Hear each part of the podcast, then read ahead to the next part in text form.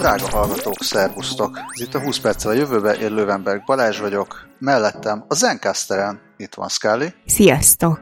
Velem szemben szintén a Zencasteren itt van Dávid. Hello! Köszönjük szépen a Zencasternek, illetve a Zencaster köszönje nekünk, hogy elkezdtük használni.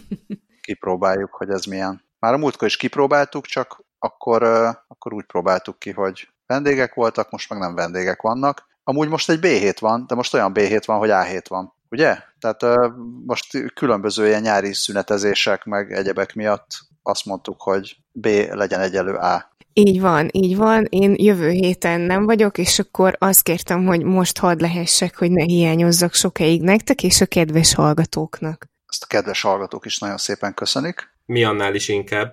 Jaj, meg vagyok hatva. Szívesen. Július 7-én vesszük fel ezt a műsort, és egy szomorú, meg egy kevésbé szomorú aktualitása van ennek a napnak. A szomorú az az, hogy ma tudtam meg, hogy meghalt Ron Graham. Ron Graham matematikus volt, Erdős Pálhoz szorosan kapcsolódott, egyébként az Erdős szám, amit matematikusok ismernek, ő volt az egyik ilyen elterjesztője ennek. Az Erdős szám az egy olyan szám, hogy aki publikált közös kutatás, vagy nem tudom, ez hogy van, papert, közös valamit publikált Erdőssel, hát akár azt. Annak az Erdős száma 1, és akkor úgy megy tovább, hogy aki olyan emberrel publikált közösen, aki Erdőssel publikált, annak 2, és így tovább nő az Erdős száma az embereknek.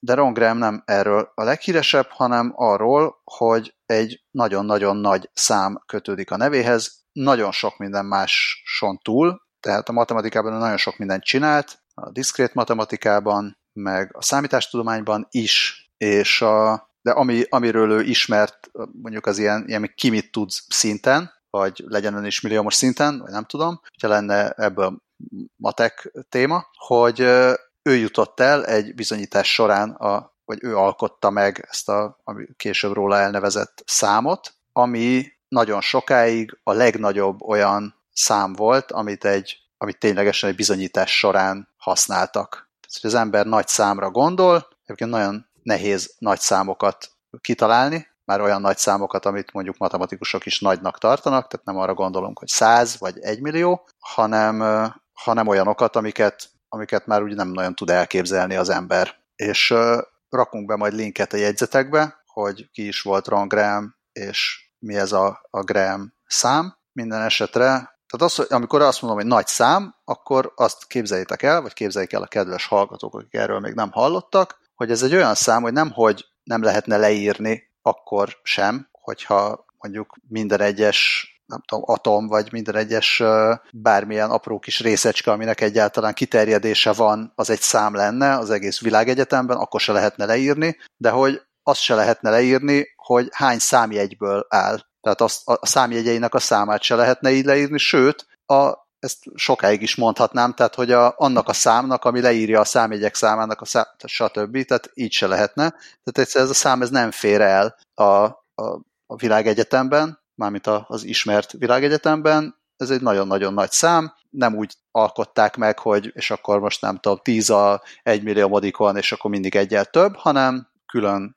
kialakítottak hozzá egy bizonyos ilyen szabályt, egy ilyen rekurziós szabályt, hogy hogyan lehet egyre nagyobb számokat csinálni. És akkor ezt úgy egy bizonyos bizonyításban ez volt valaminek a felső korlátja. Most ez kb. Úgy felső korlát, hogy nagyon, nagyon durva felső korlát, de mégiscsak egy véges szám, aminek örülnek a matematikusok mindig.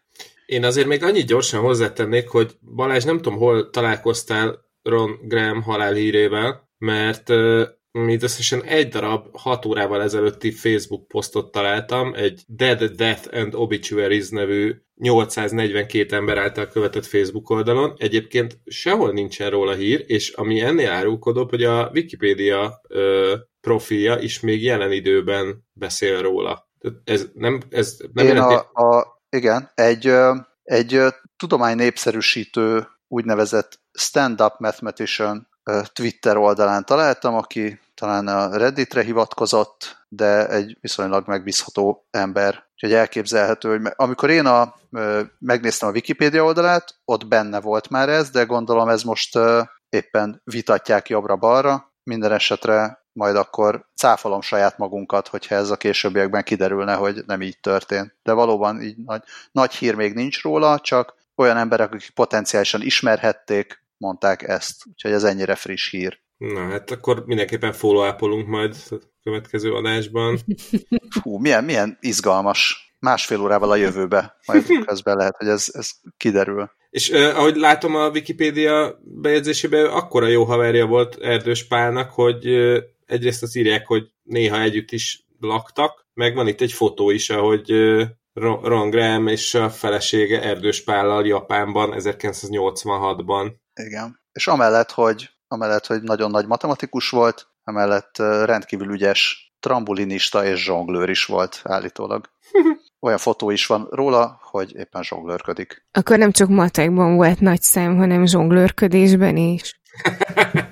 Na de azt mondtuk, hogy van valami jobb apropó, vagy ilyen jobb hír apropója is a mai napnak. Ami nem tudom, hogy a mai nap, vagy pedig a jövő heti nap. Hát az a jó hír, hogy lehet, hogy ma van a tehenek elismerésének napja. Igen. Nem biztos, van olyan forrás, ami szerint nem ma, hanem egy hét múlva van, de hát ismerjük el őket, és kedveljük őket minden nap.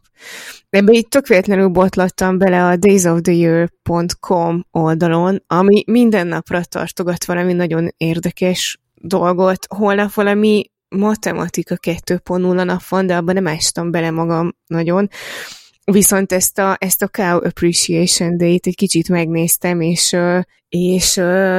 úgy néz ki, hogy egy olyan étteremlánc indította ezt a csodálatos hagyományt, amelyik csirkeburgereket csinál, és igazából az a lényege ennek a napnak, hogy hát a tehenek milyen jók, és mennyi jó dolgot csinálnak, és azért inkább ne együk meg őket, és azért ne marha burgert egyél, hanem menjél el ebbe az étterembe, és egyél csirkeburgert, a Chick-fil-A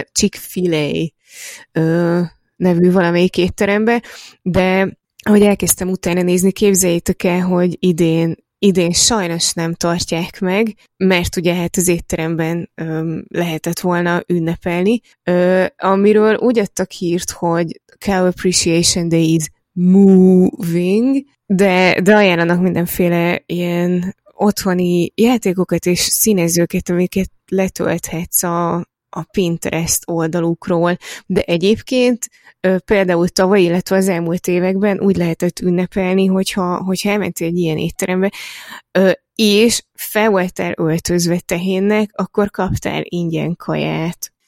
Csodálatos. Ennél több probléma is van ezzel a gyors étteremlánccal, amennyiben előszeretettel támogatnak anti-LMBTQ szervezeteket, ami így 2020-ban nem kifejezetten előremutató, bár valamennyire az első körös hörgés után egy kicsit változtattak a hozzáállásukon, és a Glad nevű LMBTQ jogi aktivista csoport azt mondta még tavaly május vége felé, hogy kezdenek a jó irányba mozogni, de azért még távol vannak attól, hogy egy befogadó cégnek lehessen őket tekinteni. Hát szerencsére nálunk nincsen Chick-fil-A, talán a amerikai, azt nem tudom, hogy Kanadában van egy Chick-fil-A, minden esetre tengeren túli hallgatók jelezzenek vissza, hogy ők esznek-e Chick-fil-A-ben, ha esznek, akkor miért esznek, ha nem esznek, akkor miért nem esznek, és elismerik-e a teheneket, vagy nem. És voltak-e már Cow Appreciation Day-en ilyen étteremben? Szerintem egyébként bármelyik nap lehet Cow Appreciation Day, különösen nálunk, szinte minden kedd, mindig, amikor felvétel készül, az Cow Appreciation Day. És egy ilyen független attól, hogy állítólag egyébként ez a szent szövegek szerint július 2. keddje szokott lenni, és ezért gondolom, hogy idén talán lehet, hogy 14-e, de elfogadom a 7-ét is, szóval arra gondoltam, hogy akkor legyen már egy külön kiemelt tehénelismerési hájtehenészet rovatunk ezen a héten. Ilyen. Igen, egyébként itt a daysoftheyear.com-on is azt ajánlják, hogy egy csomó más módon is lehet ünnepelni. Például megölelhetsz egy tehenet, hogyha van rá lehetőséged, de hogyha nincs rá lehetőséged, akkor Tudj meg többet a tehenekről, egyszerűen csak informálódj róluk, hogy milyen kedves állatok, és mit csinálnak, és itt azt írják, hogy egyrészt rengeteg nyálat termelnek naponta, valami 125 font, ami, ha jól számoltam, akkor 56 kiló, és azt is írják, hogy nagyon szociális állatok, és kedvelik a családjukat és barátaikat, és azt is írják, hogy sokkal boldogabbak, hogy sokkal finomabb tejet adnak, hogyha boldogabbak. Úgyhogy reméljük, hogy vannak mindenféle dolgok, amik segítenek boldoggá tenni a teheneket. Engem még aztán nagyon boldoggá, hogyha előbb-utóbb kiderülne, hogy legalább egy tehén is hallgatja az adásainkat a papagájok és egyéb állatkák mellett. Akkor challenge a hallgatóknak, aki esetleg most a nyári szünetet úgy tölti, hogy agri-turistáskodik, az hallgattasson meg egy pár percet, vagy egy hájtehenészet rovatot egy tehénnel. Ha erről küld fotót, akkor azt valamivel díjazzuk. Még nem tudom mivel. És ölelje is meg a tehenet a kedvünkért, ha lehet. Hát csak óvatosan. Ja, igen. Persze, meg hogyha a tehénnek is jó, csak akkor. Szóval körbenéztem. Bocsánat, még egyetlen egy szóra, mert kicsit később jött az ihlet, hogy a tehénölelgetésnél is nagyon fontos a káoszenzus. Igen. És szóval körbenéztem, agritech, vagy agtech, nem tudom, hogy mi ennek a megfelelő rövidítése, vagy összevonása. Hájtehenészet, hát ezt megmondtuk már. Hát csak az kirekesztő, ja. Tehát mi ugyan használjuk, mert mi tudjuk, hogy mást is befogadó módon ideértünk, de az agritechtumoro oldalon néztem körbe, vonatkozó híreket keresve, és azt találtam, hogy idén az év új vállalkozása díjat Bulgáriában az Ondo Okos Farm nyerte, ami automatizált csöpögtető rendszerével robbant be a bolgár agritech piacra. Hát ezt ilyen #Móricka megjegyzéssel tettem be a jegyzetekbe, mert azért mindannyiunkban szerintem lakozik egy ilyen óvodás, aki ezen még tud nevetni. És akkor én nagyon-nagyon szeretném, hogy az Ondo Okos Farmoknak a logisztikai partnere a francia geci legyen. Az egy francia, még nem mondom ki még egyszer, de az egy francia logisztikai cég, rá lehet keresni. Jó, aki az Ondóról szeretne többet megtudni, az ondo.io oldalon találhatja ezt meg. Én amúgy azon gondolkoztam, és ez nem is mórickás, hogy vajon a teljesítményüket, ezt mivel mérik? Endomondo appal. Igen, és úgy számolnak franciául, hogy Ondo Troá. De ezek bolgárok. Attól még beszéltnek franciául.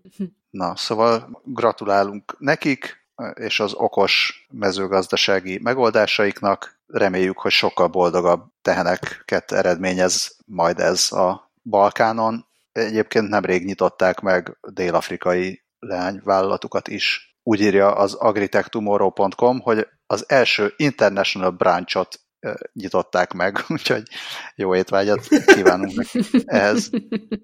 Csodálatos.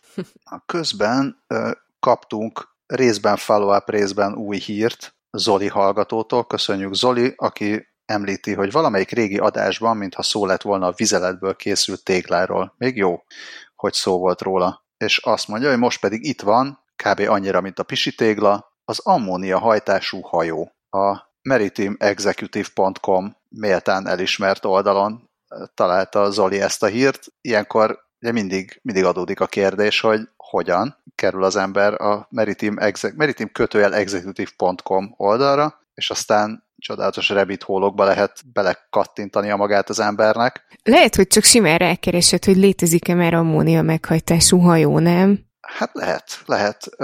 Most még nem létezik ugyan, de a norvég kutatási tanács több mint $2 millió támogatást nyújtott annak a kutatási programnak, ami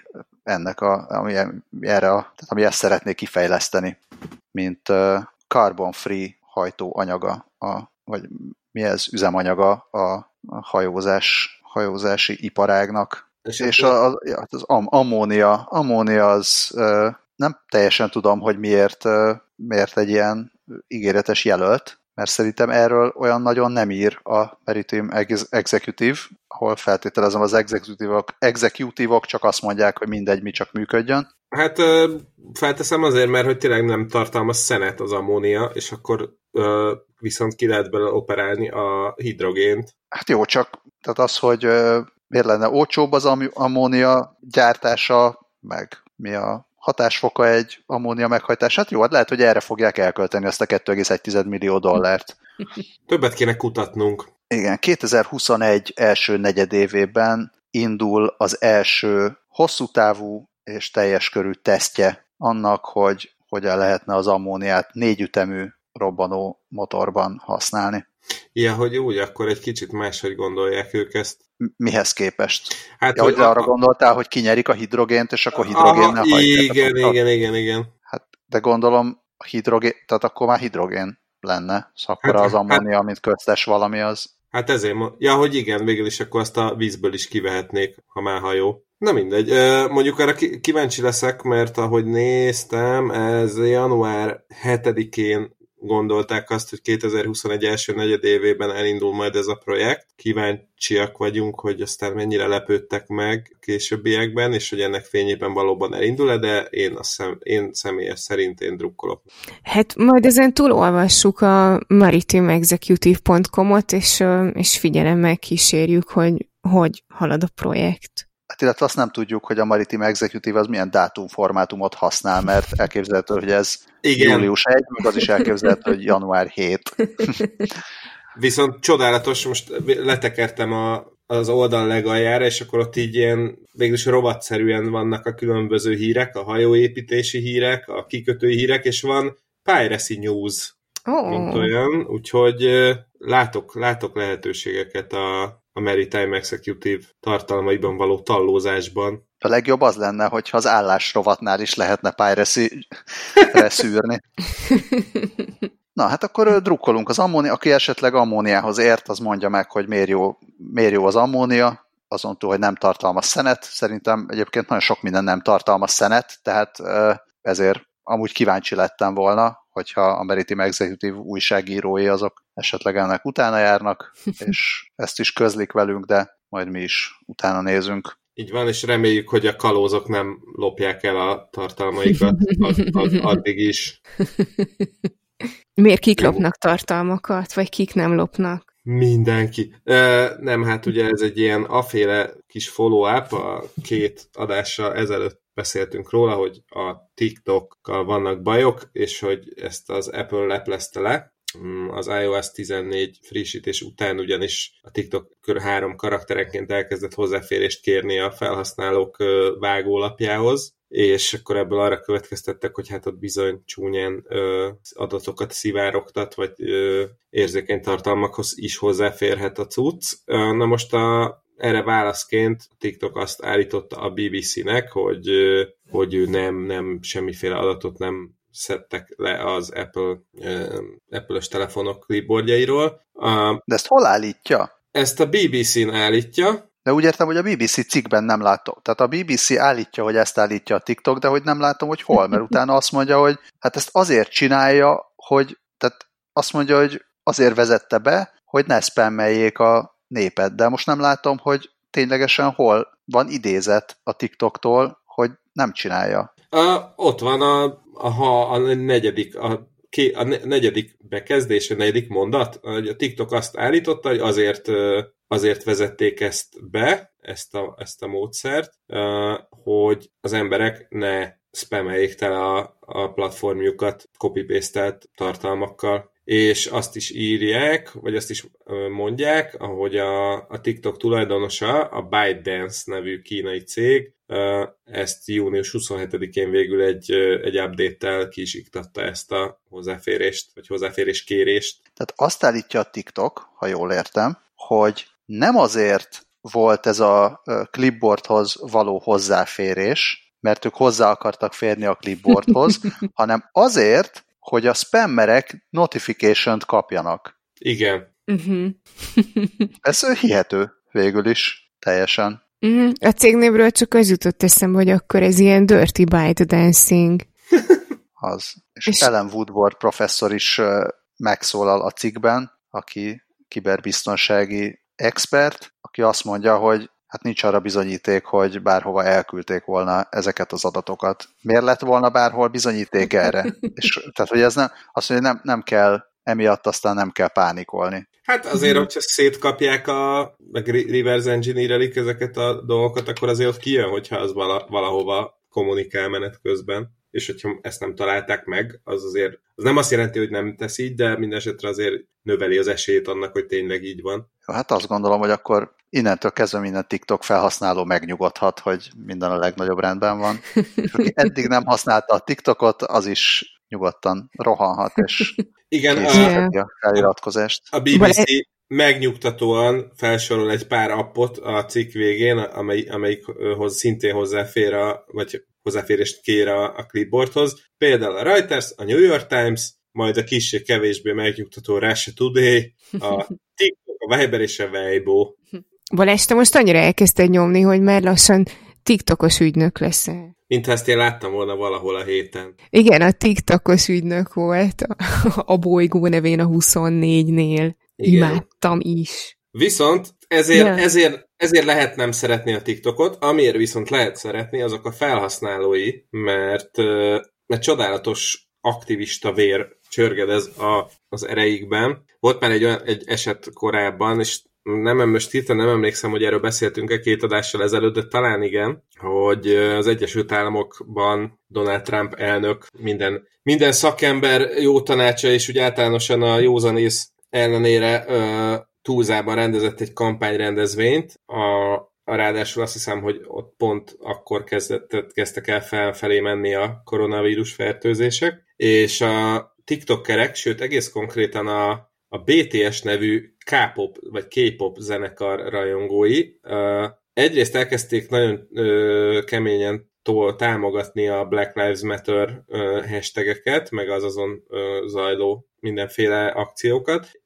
illetve az ezzel ellentétes mindenféle ilyen fehér felsőbbrendűséget hirdető, White Lives Matter, meg hasonló hashtageket, meg így elárasztották saját tartalmakat, tehát a White is Beautiful hashtagre feltoltak egy csomó olyan kliprészletet, amiben fehér ruhába táncolnak a különböző együttesek, és ők voltak azok is, akik a tulzai kampányrendezvényre több mint 1 millió jegyet igényeltek, és akkor ebből aztán óriási égés volt, amikor kiderült, hogy nem 1 millióan nem mentek oda, de még a 12 000-es stadionba se volt, meg a félház se, és most ezt folytatják, ugyanis a Trump kampány tovább hackelik a TikTokerek a Trump kampány webshopján keresztül.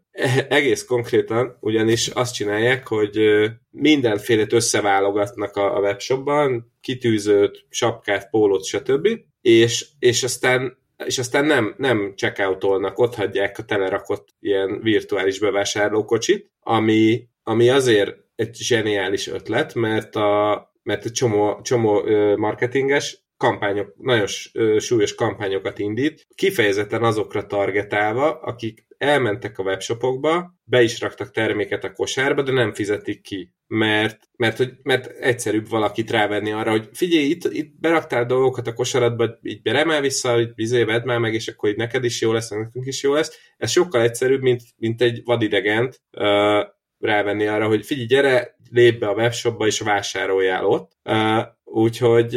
Úgyhogy ez történik most. Egyébként shopping cart abandonmentnek hívják ezt az akciót, aminek az érdekessége, hogy ez, hogy a telerakott bevásárlókocsit valaki otthagyja, ez a fizikai boltokban nagyon ritkán fordul elő.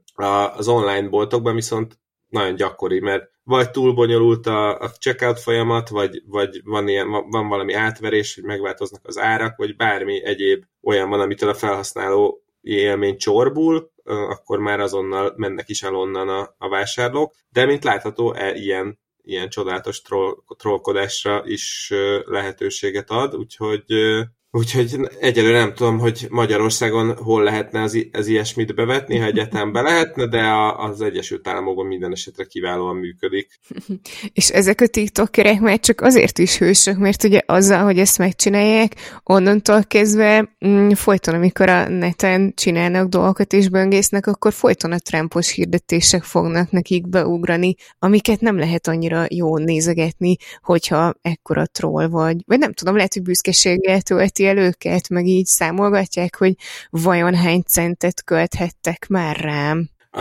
A barátnőm azt a megoldást választotta erre, hogy telepített egy plugint a Chrome-jába, ami minden Donald Trumpos képet kis cicás fotókra cserél, és így már sokkal könnyebben lehet fogyasztani az ilyen jellegű tartalmakat. De jó, ez mennyire jó. Viszont ezzel kapcsolatban szerintem azért az is felmerül, hogyha tehát akik sírnak azon, hogy hú, az oroszok beavatkoztak az elnökválasztási kampányba, azok ezen is sírnak? Vagy egyik irányba oké, a másik irányba nem oké?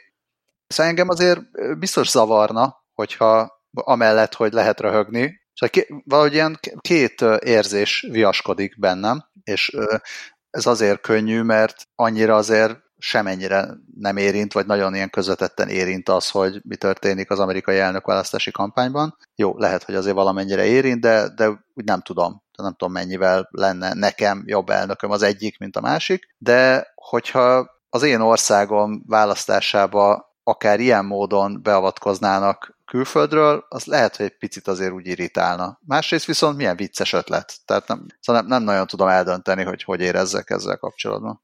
Azt tudjuk, hogy milyen nemzetiségű TikTokerek csinálták? Hát az első kört azt biztos, hogy sok dél-koreai volt köztük, de hát mondjuk azért a BTS-nek meg a K-popnak a rajongói már nem csak Dél-Koreában élnek, szóval nem lehet ilyen egyértelműen rámutatni, hogy ezt a dél-koreai TikTokerek csinálták. Hát meg az is lehet, hogy valaki más van az egész mögött, és fizeti ezeket a felhasználókat, és akkor ők csak ilyen bérkoreaiak. Ja. Ja, viszont tehát, hogy amit ők csináltak, az, ha jól értem, akkor teljesen legális. Míg amit az oroszok csináltak, azt nem is tudjuk pontosan, de elképzelhető, hogy ez nem volt legális. Nem jól tudom. Na igen, mivel nem tudjuk, hogy mi van, ezért nem tudjuk, hogy legális vagy nem legális. Ja, nekem kicsit más színnek tűnik a kettő.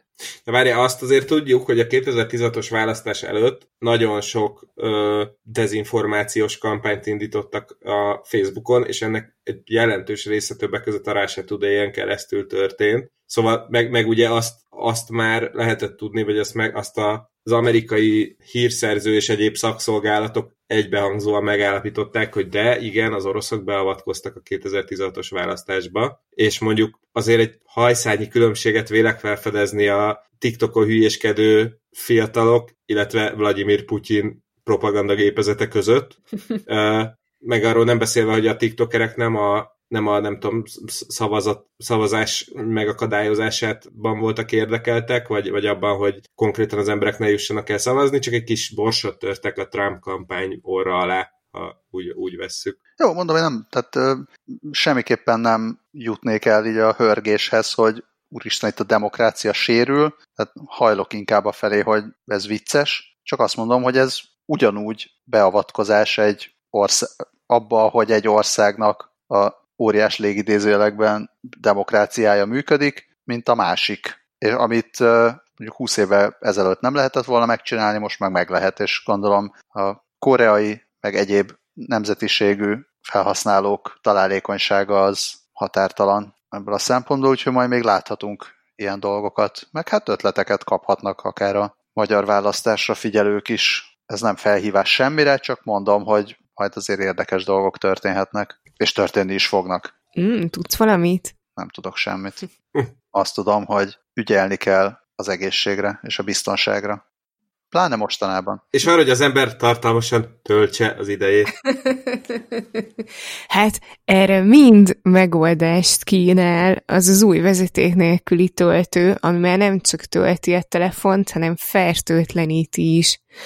És ezzel már át is eveztünk a koronarovatunkba, mert megint van koronarovat, nem tudom, hogy ez az esetszámok növekedésével is magyarázható, vagy csak megint lettek ilyen hírek, vagy mi foglalkozunk vele, de én ma futottam bele a HVSV-n ebbe a hírbe, és így, hát ilyen tök érdekes, hogy már a mobilipart is hogy érinti ez az egész sztori. A Samsung adta ki, elvileg már európai kereskedőknél is feltűnt egy-két helyen, Németországban 58 euró környéki áron kapható, és ez egy ilyen kis fehér dobozka, és azt írják, hogy elvileg 10 percre van szüksége, hogy teljesen sterilizálja a telefont.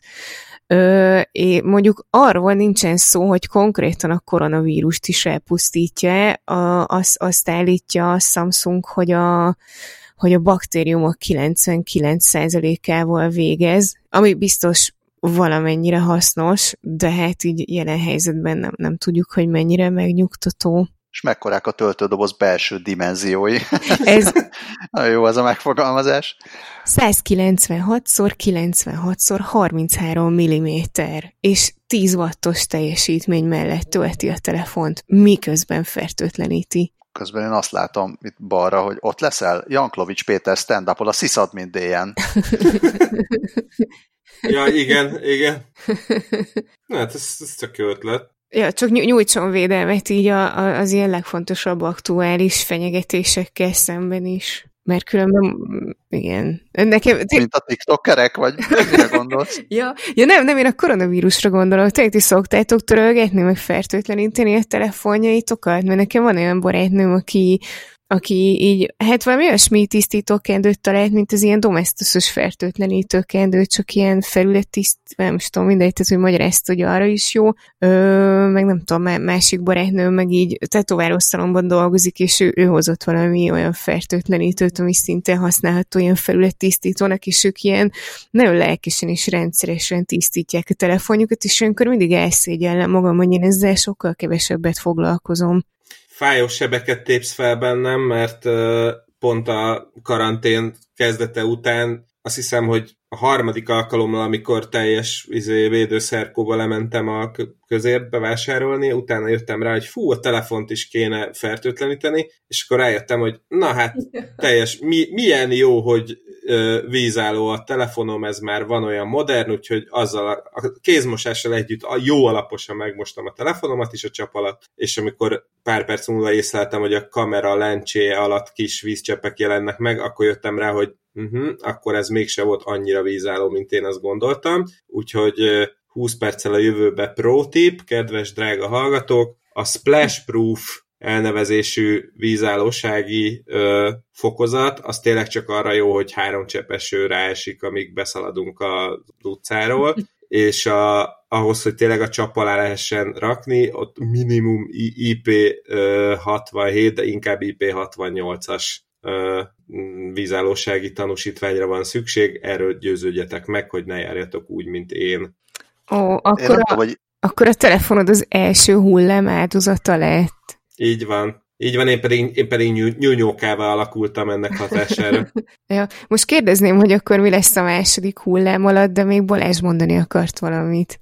Hát nem tudom, hogy hány hullád lesz még, ha már ilyen Móriczka rovatban vagyunk, vagy nem tudom, voltunk. Nem, csak azt akartam mondani, nem tudom, hogy az én telefonom IP hányas, azt tudom, hogy talán eléggé vízálló, és pont azt akartam kérdezni, hogy az miért nem jó, hogyha áttörli az ember simán a fertőtlenítő kendővel? Amit én néha szoktam csinálni, de egyre ritkábban. Én azt azért nem feltétlenül tenném, mert lehet, hogyha alkoholos, akkor az kikezdheti a telefonnak a festését, vagy esetleg valamilyen gumi alkatrészét, ami ott kilóg a szabadba. Ez nem biztos, hogy ez megtörténik, de előfordulhat, és akkor az meg se jó. Tehát ha már törölgetsz, akkor szerintem inkább egy sima nedves, nem tudom, papír zsebkendőt nedvesíts be egy kicsit, vagy valami. Jó, akkor nem közlök fotót arról, hogy néz ki a telefonom, mert szerintem annak az, hogyha az alkohol egy kicsit kikezdi, az lehet még jót is tesz. Na, most már viszont kezdek kíváncsi lenni. Verje. Te árammal töltöd a telefonodat, vagy alkohollal? Lehet, hogy alkohollal jobban, ammóniával. Egyébként ez az UV-s cucchoz még annyit, hogy mi azt csináltuk, hogy amikor vettünk ilyen elállósabb dolgokat, ami, mit tudom én, doboz elemet, meg ilyeneket vettünk, akkor azt kiraktuk az ablakpárkányra, ahova reggeltől délig oda süt a nap, és akkor úgy voltunk vele, hogy hát, hogyha a napsütés egyébként ki fakóra szívja a függönynek a színét néhány hónap alatt, akkor valószínűleg egy-két kósza koronavírust is megsüt szépen egy ilyen félnapos UV-kezeléssel. Wow. Jó, azt, miért nem tér ki? Visszatérek ehhez, hogy miért nem tér ki arra konkrétan a vállalat, hogy ténylegesen pusztítja a vírust, vagy nem. Gondolom azért, mert fogalmuk sincs, akkor viszont az egész fertőtlenítés ez teljesen... Tehát, hogy sok értelme nincsen, mert most, hogyha meghallod, hogy fertőtlenítés, akkor az érdekelni, hogy jó, de a koronavírust megöli-e. Legalább valamit mondhatnának. Igen. Szerintünk egy kicsit legalábbis kényelmetlen helyzetbe hozza a koronavírust. Valami, tehát... Ja. Vagy mint azt, hogy a Domestoson úgy van, hogy az ismert baktériumok 99%-ban bemutatkoztak. Igen, és hogy akkor az ismeretlenek közül pedig hát nem tudjuk. Hát mivel ismeretlenek, igen, a Domestosnak ellenálló baktériumokat nem. Yeah. Jó van, egy hozzászólás. Jaj. Milyen hozzászólás? Warrior azt mondja, hogy a manuális pucolás nem tart 10 percig, de lényegesen jobb lesz a hatás. Hát jó, de közben meg nem töltött. Tehát most pucolhatod akármeddig, attól nem lesz feltöltve. Nem tudom, hogy sikál Warrior, de hát ha jól értem, akkor ennek az a lényege, hogy a töltés mellett, tehát elsősorban töltő. Tehát ezt nem, gondolom nem úgy árulják, hogy itt a Samsung új fertőtlenítője, ami mellékesen tölt, hanem fordítva. Hát még, de majd, hogyha kinyírja a koronavírust is, akkor már biztos az lesz a fő üzenet. Na jó, szóval valakinek majd küldjön egyet a Samsung, aztán majd megnézzük. Megismerkedünk a baktériumokkal, és megnézzük, hogy hányan maradnak életben. És hányan maradnak jó formában? Ó, hát igen. Mint ahogy mi. Hogy hányan sportolnak.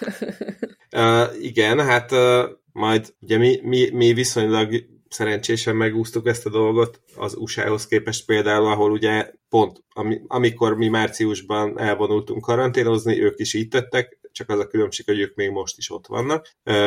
És hát akkor ez nagyon jó érzékkel ügyesen hangszerelték újra egy okos sporteszközöket gyártó cégnek az üzeneteit, ugyanis a Dribble App nevű cégről van szó, amelyik ilyen intelligens kosárlabdákat és focilabdákat gyárt. A intelligens kosárlabdáról már beszéltünk, volt egy videó is arról, hogy néz ki egy ilyen labdával nem is a játék, hanem hogy milyen jellegű adatokat hogyan gyűjt össze, és akkor ezt hogyan tudja az ember felhasználni arra, hogy javítsa a saját képességeit. Nagyjából ezt tudja a Dribble App is, csak erre már egy egész okos bizniszmodellt is ráhúztak. Úgy néz ki a dolog, hogy meg van csinálva az okos labda, ami úgy egészen hasonlít, a Wilsonnak volt az okos kosárlabdája, amiről mi is beszéltünk. Gondolom hasonló technológia van benne, és akkor az a trükk, hogy a Dribble App az kicsit olyan, mint a Peloton, ilyen nagyon menő otthoni szobabiciklik, amikhez ilyen előfizetéses edzésterveket lehet venni. Na, a Dribble App is ezt tudja, hogy egyrészt a labda hozzácsatlakozik a telefonhoz, Bluetooth-on keresztül, és akkor az okos szenzorok, meg mindenféle machine learning segítségével gyakorlatilag egy ilyen akadálypályát kell lepattogtatni, vagy ledekázni, vagy nem is tudom, a labdával, amit ugyan a user nem lát, hogy hol vannak ezek a virtuális célpontok, viszont ha jól csinálod a gyakorlatot, akkor a labdák azok eltalálják ezeket a pattogás közben, eltalálják ezeket a virtuális célpontokat, és akkor kapsz plusz pontokat a gyakorlat elvégzéséért, és emellett meg van a cégnek csomó szakedzője, akik minden nap élőadásban is tartanak edzéseket. Nyilván, hogyha ezt nem tudod élőben megnézni, akkor ezt később on-demand alapon is megnézheted. És amiért mondtam, hogy ügyesen újra hangszerelték, mert egyébként nagyjából az egész kommunikáció az így arról szól, hogy otthon is formába lendülhetsz, és otthon is gyakorolhatsz ezeknek az on-demand edzéseknek a segítségével. És hát akkor itt van is ilyen kép, hogy a gyerek, nem tudom, a garázsban pattogtatja a kosárlabdát, a létrák és a a kistesó nyuszi motorja előtt. Nyilván, hogyha van az embernek egy garázsa, az feltételező, hogy a kertes háza is van, tehát akkor ott azért könnyebb így sportolni, mint máshol, de van itt olyan kép is, hogy egy kislánya a tévé előtt pattogtatja a labdát, és nézi a tévébe a gyakorlatot, úgyhogy gondolom azt is meg lehet oldani, és még gyorsan utána akartam nézni, azon túl, hogy július 4-e alkalmából most 20% kedvezményen lehet megvásárolni az okos labdákat. Már akinek, mert nálunk nincs ilyen. Igen, és $80 kell érte kifizetni, ami osztok-szorzok, az mennyi? Az kb. Ilyen 25,000 forint? Hát kérdés, hogy in-app purchase utána van-e, vagy valami előfizetés, meg gondolom, hogy van, mert ugye a Pelotonnál is az van, hogy azért ott rendesen fizetnek havonta is a userek. Igen, egy fájóan hiányzik nekem is a Dribble App weboldaláról a pricing menüpont, tehát az nem derül ki, hogy mennyibe kerül, ami sokkal jobban érdekel, hogy nagyjából mibe kerül. Hát igen, szóval azt néztem, hogy mibe kerül egy kosárlabda, hát egy Spalding Platinum labda 12,000 forintba kerül, úgyhogy mégis ahhoz képest nem olyan drága 25 ér az okos laszti.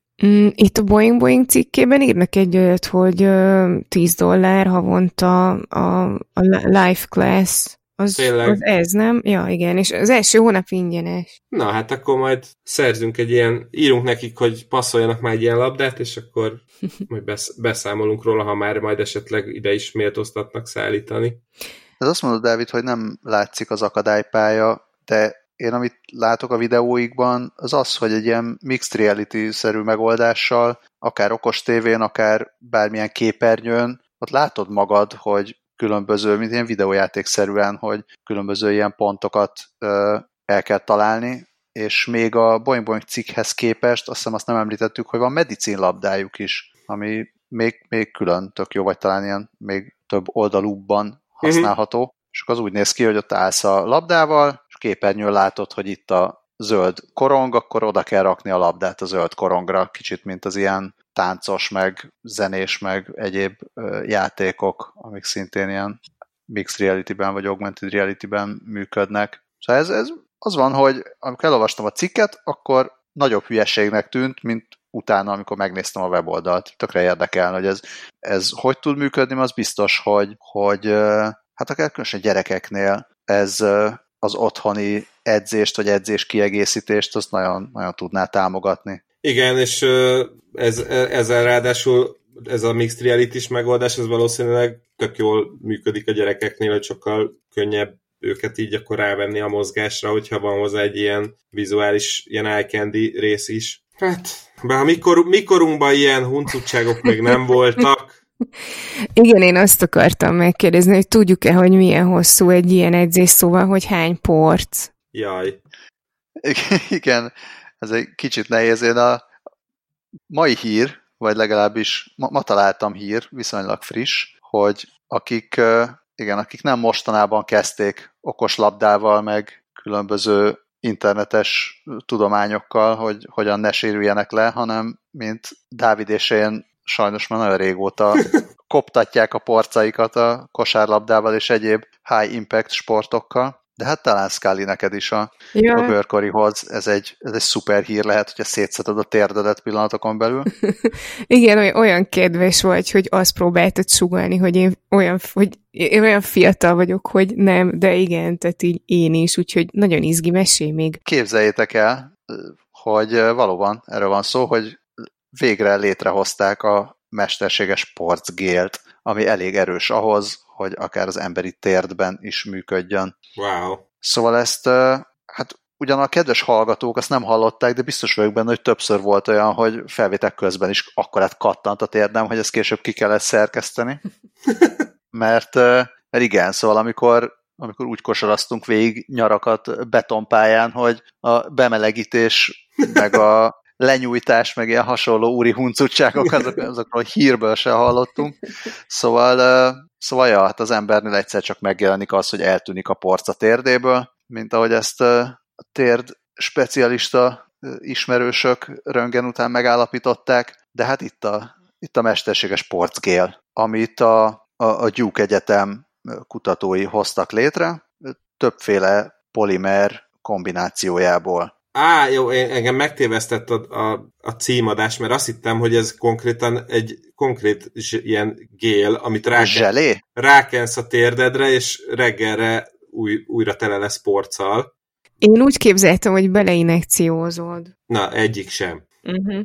Hát ehhez képest azt nem tudom, hogy juttatják be, egyelőre csak az anyag van meg, és ígéretes tulajdonságai vannak neki. Tehát az egyik anyag, amit használnak, azok ilyen spagettiszerű szálakból áll, és azt szövik át egy kevésbé rugalmas másik polimerrel, és egy harmadik pedig az egésznek ilyen cellulóz szövetből álló, ilyen összetartó hálózatot ad. És ennek köszönhetően egyszerre tud ilyen rugalmas és hát ilyen megnyújtható lenni, illetve ugye visszanyeri a formáját deformáció után, és kibírja azt is, hogyha a porc, vagy a térd porc is, az úgy néz ki, hogy ez egy ilyen egyszerre erős, és valamennyire merev, de valamennyire rugalmas, ilyen védő izé, amiben a csont tud fordulni. A két csont az egymáshoz dörzsölődik. Most, hogy egy csont dörzsölődne csonthoz, az nagyon-nagyon szar lenne. Ezt érezheti az ember akkor, amikor elfogy a porc. Ugye az említett tevékenységeknek köszönhetően. Tehát itt egyszerre kell ennek az anyagnak rugalmasnak lennie, kibírnia ezt a sok dörzsölődést, meg ezt az összenyomódást és megnyúlást, ami az emberi szervezetben gyakran történik. Igen, és azt írják, hogy mint az ilyen bútorteszteknél, tehát ezt így húzogatták, meg nyomogatták 100 000-es nagyságrendben, és legalább olyan jól viselkedett ez a mesterséges porc, mint az ilyen csontbeültetéseknél használt titán ötvözet, amit korábban alkalmaztak, ami ugye sokkal kevésbé puha és rugalmas. Másrészt ezt az összedörzsölődést is állítólag ilyen milliós nagyságrendben tesztelték, és ebben is elég jól bizonyított ez az új anyag. Ez örvendetes, mert az én térdem még annyira ugyan nincsen kattogós állapotban, mint Balázsé, de azért egyszer-kétszer már úgy szokta jelezni, hogy ami volt, az megtörtént, szóval, hogy lehet, hogy majd a jövőben nekem is jól fog jönni a porcgél. Remélem addigra már ezt jól kitesztelik, és túl lesznek még kéne egy pár millió kutatási ösztöndíj fázisokon, és akkor tényleg már a ilyen hétvégi sebészet formájában regenerálható lesz. Azt mondják, hogy egyelőre hát hogy mondják ezt, tehát a non-toxicity, a nem mérgezősége, vagy... Hát igen. Valami, tehát hogy a biokompatibilitás, nevezzük biokompatibilitás. Szövetbarátsága. Az egyelőre csak a laboratóriumban növesztett sejtek esetében, hát eddig csak úgy tesztelték. A következő lépés az lesz, hogy juhokon tesztelik majd, vagy hát azt vizsgálják meg, hogy juhokban jól működik-e. Remélem, hogy a sportoló juhokról készített videókat majd láthatjuk mi is, és akkor ezután jönnének a humán tesztek. Azt állítják a kutatók, hogy körülbelül 3 év lehet, amíg eljutnak ide. Illetve hát az már akár a jóváhagyás is lehet az Egyesült Államok gyógyszer és élelmiszer, és nem tudom micsoda ügyi hivatalától, amit mindig Dávid szokott jól tudni mondani. Élelmiszer és gyógyszerfelügyelet. Köszönöm. Fei-Chen Yang, aki szintén a Duke Egyetem kutatócsoportjának tagja, approves. De neki lehet azért, hogy szükség lesz arra, hogy még néhány tudományos rejtélyt megfejtsen addig. A Duke Egyetemen. Hát, már művészi magasságokba emeltük ezt már szerintem. Akkor mehetünk át a művészet rovatba? Ez volt a tervem. Nagyon szuper. Én bedobtam a jegyzetekbe, hogy néhány napja megjelent a Bored Pandán egy kedves japán úriember és a munkássága, és erre rákommentelt Balázs, hogy neki ez már rémlik korábbról, de jöjjön, mert azt hiszem, hogy cuki, mert nem látom most hirtelen, És egyébként simán lehet, a jegyzetekben nem találtam, sem az Excel, sem a Fest keresőszavakra, más dolgokra nem kerestem rá, de simán lehet, hogy szó volt már róla, mert ez a kedves 80 éves japán férfi már 20 éve fest mindenféle tájképeket Excelben, ez konkrétan így színezgeti a cellákat, és ilyen egyszerűen csodálatos, remek művek születnek belőle. Szerintem ennél sokkal többet nem nagyon lehet elmondani róla, inkább így kedves hallgatók kattintsanak a linkre, és nézzék meg a festményeket, mert nagyon jók. Az ember önbizalmára azért nincsen jó hatással, ugyanis meg kellett állapítsam, hogy tehát egyrészt rajzolni se tudok így, illetve az Excel-t se tudom ennyire kezelni. De te rajzoltál már Excel rószt, legalább. Nem. Hát és figyelj, szerintem 80 éves korodig még azért gyakorolhatsz, hogyha ez lenne a célod. Igen, majd amikor a térdem már elmúlik, akkor majd ráfekszem az Excel rajzolásra. Tényleg elképesztő egyébként, hogy miket művel az ember. Ja, és akkor az Excel róz miatt már lehet, vagy visszajöhet megint a Guns and Roses már átvezetésként is. Nagyon szép. Szkáli Brilliról szerintem már ez az átvezetési művészet is nagyon jó helyen van a művészet rovatban. Szóval én is a Bored Pandán találtam azt a fotósorozat, vagy nem fotósorozat, hanem képsorozatot, amit egy amszterdami fotóművész, Buzz Uterwijk, elnézést kérek a minden hollantól a kiejtésemért, biztos, hogy nem így kell, de nem baj. Szóval ő azt csinálta, hogy egy ilyen GAN alkalmazást ráengedett különböző portrékra, történelmi, vagy tehát akár ilyen egyiptomi múmiák, meg Michelangelo Dávidja, meg hasonlók, tehát festményekre, vagy régi fotókra, és a rendszer gondolom némi 3D modellezés, meg egyéb segítségével fotorealisztikus képeket hozott ki ezekről a figurákról. És akkor meg lehet nézni, hogy néz neki mondjuk az amerikai szabadságszobor, hogyha egy valódi ember lenne, vagy hogyha Van Goghról készítettek volna mostanában egy fotót. Na, ezek a múmiákból rekonstruált fotók is rohadt jól néznek ki. Ugye Dávid is hogy néznek, hogyha nem tudom, 70-es évekbeli hipster lenne. Hát meg Jézus Krisztus. Jézus Krisztus, sőt, még Frankenstein szörnye is. Illetve hát BJ Blazkowicz. Ja nem, bocsánat, mert ő még a Wolfensteinben volt, a Doom-nak a főszereplője, mert nem ő volt, de a lényeg az, hogy a Doom guy is itt van személyesen, és nagyon szép, mert ő esetében még a tök pixelestől a fotorealisztikusig vezető utat is valamennyire megmutatták. Frankenstein egy kicsit olyan, mint Jeremy Irons, távolról nézve félszemmel. Azért, hogy a Bored Panda mindenhol érdemes az első vagy top kommentet elolvasni, mert ez még külön vicces is. És szerintem még akár írják is, nem? A Frankensteinhez valami hasonlót. Egész igen. Konkrétan azt írják, hogy Frankenstein úgy néz ki, mint a Jeremy Irons és a Lou Reed kereszteződése lenne. Ja, nem is figyeltem. Ez teljesen pontos. De akkor nem csak én. Én egyedül az Alfred E.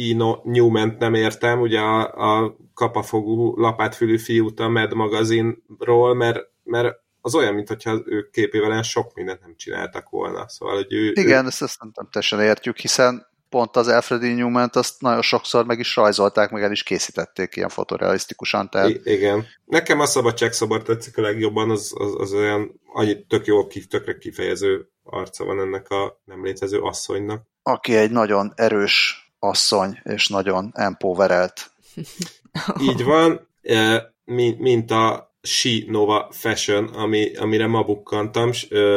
Igazából teljesen véletlenül egy cikk írása közben találtam rá a SheNova vagy SheNova nevű oldalra, és nagyon megtetszett, mert egy nagyon szimpatikus kezdeményezésnek tűnik, mert nagyon támogatja a STEM területeken dolgozó nőket. Ugye ez a tudományos, technológiai, mérnöki, matematikai területek, ahol nagyon alulreprezentáltak a nők sajnos, és a SheNova STEMpowerment hashtaggel mutatja, hogy mennyit tesz hát a tudományos területen dolgozó nőkért, meg úgy általában a nőkért, és hát vannak nagyon jó pofa dolgaik, például a ledekkel kidekorált csillagképes sál és hasonlók, de a kedvenceim az egyszerű ruhák, ezek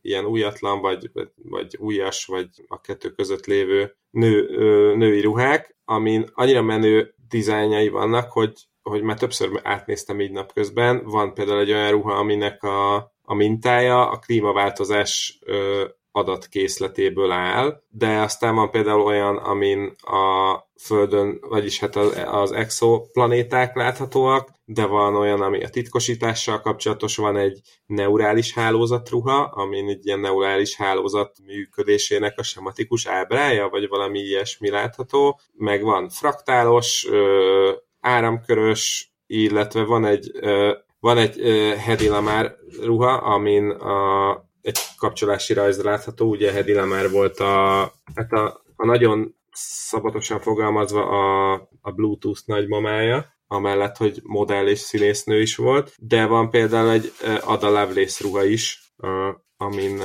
gondolom, hogy az ő munkásságához kötődő matematikai dolgok láthatóak, meg van Fibonacci, DNS, AI, Mars, és még amit csak egy geek szíve akarhat. Tehát ha About oldalon azt írja magáról, hogy ez attól empowerment, hogy egyrészt persze, hogy kifejezheted a tudományos érdeklődésedet, mint nő, másrészt lehet róla beszélgetni. Tehát ezek a conversation starter lehetőségek kitágulnak. Még szerettem volna, vagy nagyon megörültem, amikor láttam, hogy a collectionben van görkoris ruha is, de sajnos jelenleg talán a Covid helyzet miatt nincs itt egy se. Jaj, ezt nem is láttam most, hogy mondod, pedig Dávid pont átküldte nekem még korábban, vagy hogy így beszéltünk róla, és akkor is már csorgattam rá a nyálam, de azt nem néztem. De a skater dressre gondolsz? Igen, rosszul gondolom, hogy ez esetleg... nem, de szerintem az csak egy ilyen fazon, tehát, hogy... Hát deszkás biztos, nem tudom. Ja, nem, az a skater, amennyire tudom, nem tudom, hogy náluk hogy van, de az így inkább tehát, hogy a műkorcsolyázók ruhafazonjára hajaz, tehát, hogy ilyen újatlan és rövid ruha, mint amiben a műkorcsolyázók szoktak menni, vagy fellépni, vagy versenyezni, vagy hogy mondják. De majd biztos, hogy figyelni fogom, mert nagyon, nagyon durvák, és nekem a periódusos rendszeres ruhára jutott eszembe, hogy ez kellett volna az Elemi Ösztön című filmben. Minden esetre majd akkor Holly René, hogyha a tervező ezt hallgatja, akkor legyen szíves nyilatkozzon a skated dresszekről, és esetleg jelezze, hogy Scully-nak mikor tudnánk szerezni valami jó kis görkoris cuccat periódusos rendszerrel. Hogy mennyire inkluzív egy cég, az mutatja, hogy van azért egy férfiaknak szóló részleg is, ahol nyakkendőket lehet rendelni hasonló mintákkal. De az vagy a ruhák mintái sokkal menőbbek. Meg igazából sokkal jobban érvényesül is, mint egy nyakkendő. Igen, egyébként tényleg annyira látványosak, meg nem tudom, azt néztem meg, hogy a neurális hálózatos minta az így elsőre föl se tűnik, hogy az most akkor tényleg valamilyen STEM téma, hanem egy ilyen csodaszép ruha mintának is elmenne. De mennyivel jobb ennek kapcsán elkezdeni beszélgetni a neurális hálózatokról. Na, ugorjunk tovább, mert ez tényleg csak a jópofaságról szólt ez a sínovás. Igen, olyan nagyon-nagyon messze nem tudunk ugrani, ugyanakkor mégiscsak elég nagyon messze fogunk ugrani. Szóval ez most már olyan esti mese, meg elköszönős, meg részben cukiság rovat lenne azzal, hogy a NASA időnként mesél arról, hogy majd valamikor 60 év múlva, amikor megvalósul egy valamiféle NASA küldetés, akkor mit gondolnak, hogy milyen futurisztikus robot fogott majd segíteni nekünk a kutatásokban. Most egy korábban sose látott dizájnnal jöttek elő, ez egy ugráló, ilyen gömbháló-szerű, gőzmeghajtású robot. Akkor ezt most mindenki úgy magában ülepítse le. Ez egy képregényből szökött. Igen, tehát így aztán teljesen megvalósulhatna a steampunk, hogyha ez valóban létrejönne. Úgy hívják ezt a konceptrobotot, hogy gőz meghajtású, autonóm, gyűjtő robot tengeri világokra, ami angolul a Steam Propelled Autonomous Retrieval Robot for Ocean Worlds, ami teljesen véletlenül és egy abszolút ilyen szerencsés véletlen összjátéknak köszönhetően Sparrow rövidítést eredményez. Bele se gondolhatunk abba, hogy ezt esetleg fordított sorrendben csinálták. Ezt előbb a rövidítés volt meg, és aztán, hogy mit jelentsen. Ez egy nagyjából focilabda méretű szerkezet lenne. Képzeljünk el egy ilyen, mint hogyha ilyen földgömbnek az ilyen hosszúsági meg szélességi vonalai nagyjából egy ilyen gömbvázat csinálnak, vagy pedig régen volt ez a gyerekgyilkos mászóka. Nem pont így, de hogy, van ez az ilyen gömb izé, és középen az egyik ilyen egyenlítőhöz rögzítve vannak a műszerek a gömbben belül. És tényleg ilyen gőz meghajtású ilyen kis rakétácskák löknék nagy-nagy ugrásokra a robotot, és így tudna közlekedni a nehéz terepen. És azért az OW a nevében, ez az Ocean Worlds, arra gondolnak, hogy van számos olyan hold a naprendszerben, ahol a felszíne jég van, vízjég valószínűleg, és alatta pedig esetleg lehet folyékony óceán. Itt gondolják, hogy ha nincs is jelenleg élet ezeken az égitesteken, de esetleg lehet olyan környezet, ami alkalmas az élet fenntartására, és ezekre küldenének felderítő küldetéseket, és itt milyen jó lenne, hogyha amúgy is ugye ott a vízjég a felszínen, akkor ezt fel lehetne használni üzemanyagként. Tehát úgy működne ez a kis cucc, hogy felolvasztja a jeget, abból készít vizet, abból készít gőzt, és abból ugrál. Ráadásul azt találta a NASA kutatócsoportja, hogy a leghatékonyabb mozgás az sok kicsi ugrás helyett inkább a kevesebb nagy ugrás lenne. Még a térdét is kímélné, ha lenne térde, vagy ki tudja. Így van, így van. Úgyhogy ez a felületagnosztikus kis robotka, tetszik ez a kifejezés, teljes szabadsággal tudna mozogni bármilyen zord terepen. Nekem egy dolog tetszik ennél jobban a koncept videón, ahol amikor így látszik, hogy sok kis robot így ugrál minden irányba, az nagyon viccesen néz ki, úgyhogy nagyon remélem, hogy ahogy a Digital Trends cikk végén írják, sikerül majd Phase 2 pénzt szerezniük. És... Hát ahhoz azért kicsit jobb videó kellene, mert ebbe a videóba pont azt hiányoltam, hogy nagyon keveset mutatták mozgás közben. Igen, egyébként nem kihagyott zicser, hogy erre nem mentek rá jobban. Viszont inspiráló zene megy alatta. Akkor én ezt majd külön meghallgatom, mert csak lenémítva élveztem a képsorokat. Gondolom az ilyen ingyen felhasználható zenék közül a inspiring és cinematic tegeket benyomták, és akkor így sikerült ezt kiválasztani, szóval szerintem emiatt aztán külön ne nézd meg, vagy ne hallgass meg még egyszer, de hát garantáltan szerintem, ha Jupiter holdjaira, vagy a Saturnus holdjaira nem is jut el, szerintem egy 2024-es karácsonyi szezonban vinne mindent a játékok között. Ja, egy 2024-es karácsonynál még talán lenne jég is, amivel működhet. A mélyhűtőben. Azt mondtuk, hogy esti mese. Tényleg ez volt az utolsó hír ezen a B7 helyett rendezett A7-en. Most egy kicsit imádkozunk saját magunknak, hogy sikerüljön a felvétel, mert ilyet még nem csináltunk. Azt nem mondom, hogy imádkozzatok velünk, mert ti már tudjátok, hogy van-e vagy nincs. Minden este nagyon szépen köszönjük a hallgatást, meg a hallgatói e-maileket, meg még a Patreon támogatásokat is, meg még a megosztásokat is, akár TikTokon, akár máshol. A hírlevél feliratkozásokat is nagyon köszönjük. Ó, hajjaj. Jó, a hírlevél megtalálható a jegyzetekben, a jegyzetek megtalálhatók a hírlevélben, minden összefügg. Minden összefügg mindennel. És ki van emögött, senki nem tudja, mindenki tudja. Szervusztok! Sziasztok! Hello!